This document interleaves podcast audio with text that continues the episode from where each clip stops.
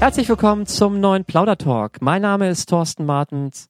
Mein heutiger Gesprächspartner heißt Bernd-Dieter Schlange und heute geht es um sein neues Buch Nottebrook fährt Straßenbahn, ein Kriminalroman um Manipulation, Politik und Verkehrsplanung an Elbe und Tejo. Hallo Bernd. Ja, hallo Thorsten.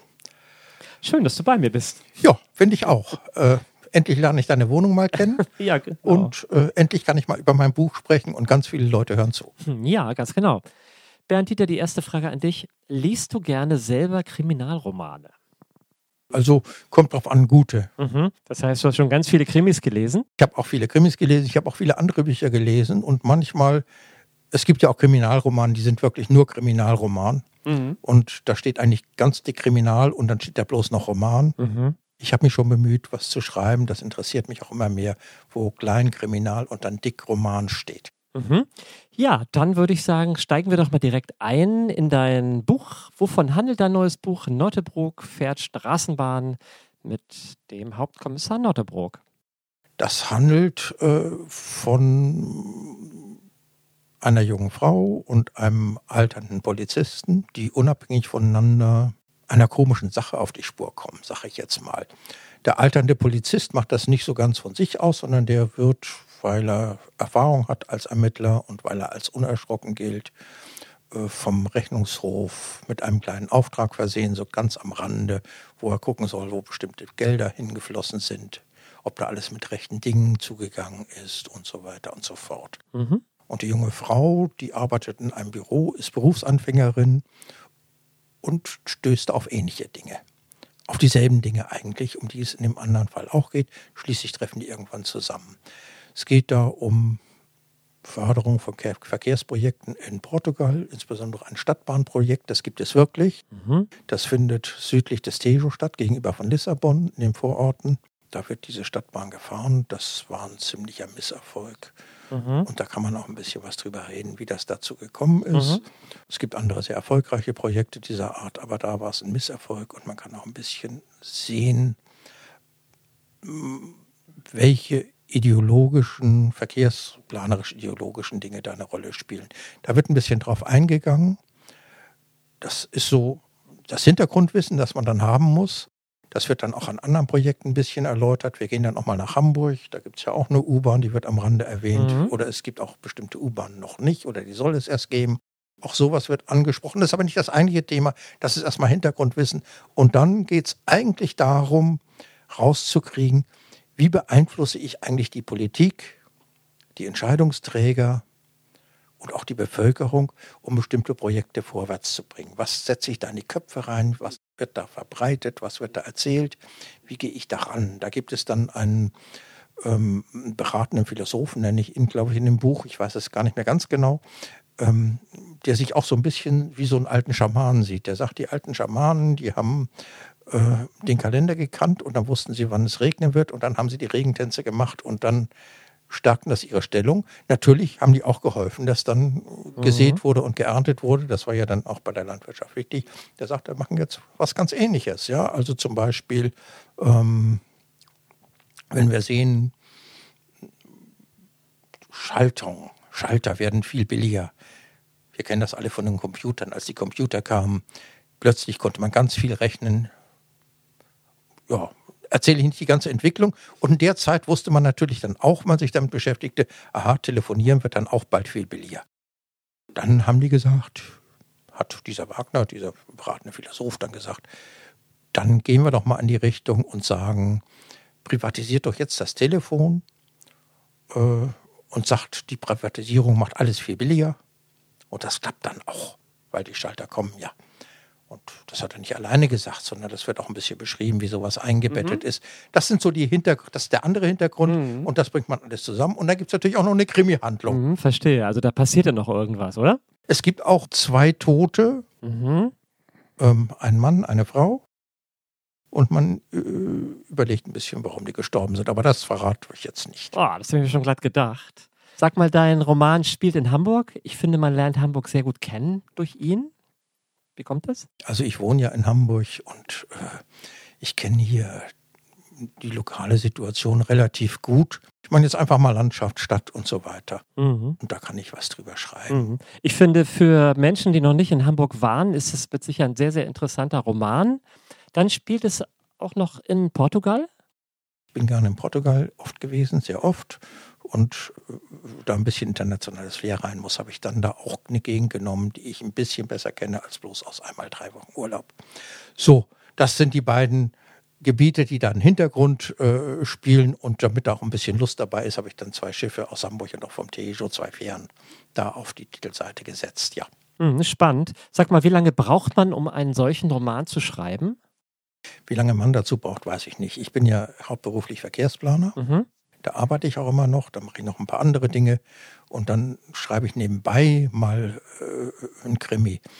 Äh, da kriege ich nicht jedes Jahr einen fertig. Also der erste, äh, vom ersten bis zum zweiten waren, glaube ich, so zweieinhalb Jahre. Da waren auch persönliche Probleme noch ein bisschen mhm. dazwischen. Wenn ich mich voll drauf konzentrieren würde, würde ich sagen, unter einem Jahr, deutlich unter einem Jahr. Wow, das finde ich schon beachtlich. Hm. Ich finde, du zeigst in deinem Buch sehr großes Detailwissen hinsichtlich großer Verkehrsprojekte.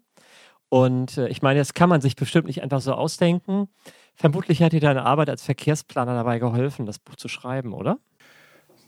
Naja, man muss immer ein bisschen die eigene Erfahrung mit einbringen und ein bisschen recherchieren. Der erste Roman, da ging es um portugiesisch-deutsche Geschichte und um den Faschismus. Das war eine Zeit, die ich dann nicht mehr so miterlebt habe, bloß mhm. das Ende nachher ein bisschen. Mhm. Das Ende des Faschismus in Portugal, nicht in mhm. Deutschland. Meine Freundin, mit der ich 37 Jahre zusammengelebt habe, hat das Ende des Faschismus in Deutschland noch miterlebt da gehen dann auch so persönliche Erfahrungen ein. Mhm. Und bei diesem Buch geht natürlich auch ein bisschen die Erfahrung als Verkehrsplaner ein. Mhm, aber es ist ja kein Buch über Verkehrsplanung. Es ist kein Buch über Verkehrsplanung, sondern es ist ein Buch, wie manipuliere ich eigentlich Investitionsentscheidungen, Investitionsrichtungen. Am Beispiel öffentlicher Personenverkehr, das ist dann schon ein bisschen auf meiner Erfahrung basierend. Mhm. Aber es ist kein Spezialbuch zum Verkehrsplanung. Ja, würdest du sagen, es gibt eine Figur in deinem Roman, die dir sehr ähnlich ist? Also da fielen mir jetzt mehrere ein, die mir ähnlich sind. Okay. Man denkt sich ja dann in Personen rein. Und ja. dann denkt man immer mehr wie der Betreffende. Ja. Und meine Erfahrung ist ein bisschen, mir fällt es am leichtesten, mich in nicht so richtig sympathische Leute reinzudenken. Okay. Und zu versuchen, wie rechtfertigen die sich, wie rechtfertigen die ihr Handeln für sich, mhm. ja. Und dann identifiziere ich auch mit denen. Ich finde die einerseits unsympathisch, aber andererseits identifiziere ich mich. In dem Fall ist es dieser beratende Philosoph, der mir nachher am meisten gefallen hat. Mir ähnlich gemacht habe ich den Nottebruch, die, diese, mhm. diese Polizisten als Titelgestalt.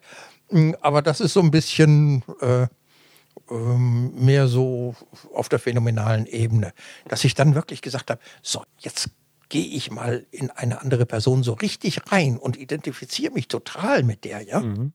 Das ist bei dem nicht ganz. Ein bisschen schon, aber mhm. ist bei jedem. Also ich kann da nicht über Leute schreiben, mit denen ich mich überhaupt nicht identifiziere und die mir völlig fremd sind. Werde ich, äh, mhm. kann man nicht, dann, dann, klappt das Buch nicht. Mhm. Ähm, aber äh, ja.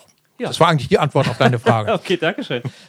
Sag mal, Bernd Dieter, warum hast du dieses Buch geschrieben? Was war der Antrieb? Wie kommt man dazu, Bücher zu schreiben? Habe ja ein bisschen den Verdacht, dass eigentlich jeder gerne mal ein Buch schreiben würde. Es wird ja auch immer gesagt, jeder Mann soll einmal ein Buch schreiben und einmal ein Kind zeugen und äh, dann war noch ein Baum pflanzen oder ein Haus bauen. Das weiß ich immer nicht ganz genau. Mhm. Bäume okay. habe ich auf jeden Fall gepflanzt, Häuser habe ich nicht gebaut, Kind habe ich auch keins gezeugt, oh. bin ich sehr sicher. ähm, Folglich äh, musste ich auf jeden Fall mindestens zwei Bücher schreiben. Okay, das kann ich nachvollziehen. Ich finde, dein Buch ist sehr realistisch geworden. Wie machst du das? Naja, also ich äh, versuche ja eine wirkliche Welt zu beschreiben und schicke dann meine äh, Gestalten, meine Figuren, die ich dort erfinde, die ich mir ausdenke, äh, die ich spiele, so kann man es auch sagen, mhm. die schicke ich dann in diese reale Welt und gucke, wie reagieren die da drin. Also es ist nicht so, dass ich eine fertige Handlung habe und äh, sage so, und jetzt mache ich noch eine Geschichte drumherum, baue mhm. eine Wirklichkeit drumherum, mhm. sondern ich sage, das ist vielleicht jetzt ein Ereignis, das ich an Anfang setze, darum geht es. Und dann schicke ich die Leute los und eigentlich äh, schreibe ich dann auf die Art, dass ich da sitze und sage, was macht er denn jetzt, wenn er damit konfrontiert wird? Wie reagiert er da? Mhm. Ja, und ich hoffe, wenn mir das gelingt, dann ist es realitätsnah. Insofern war das ein großes Lob, was du gerade gesagt hast. Dankeschön. Ja, klar, bitteschön. Ich habe mal eine Frage hinsichtlich neuer Projekte? Ist da vielleicht schon was in Vorbereitung? Hast du schon Ideen für einen neuen Kriminalroman? Mm, nee, äh, es gibt zuerst Überlegungen, äh, aber ja, man, es gibt jetzt so eine Geschichte, da weiß ich noch nicht, ob man was draus machen kann. Oder ob ich was draus machen kann. Dass man was draus machen kann, weiß ich. Mhm. Erzähl uns doch bitte mal, um was es genau geht. Ich erzähle mal, äh, vielleicht mal so als Auslöser zwei Geschichten. Mhm. Die eine war diese Bundestagswahl, die wir gerade hatten, wo es einen sehr erfolgversprechenden Kandidaten gab. Das war Herr Laschet aus Nordrhein-Westfalen.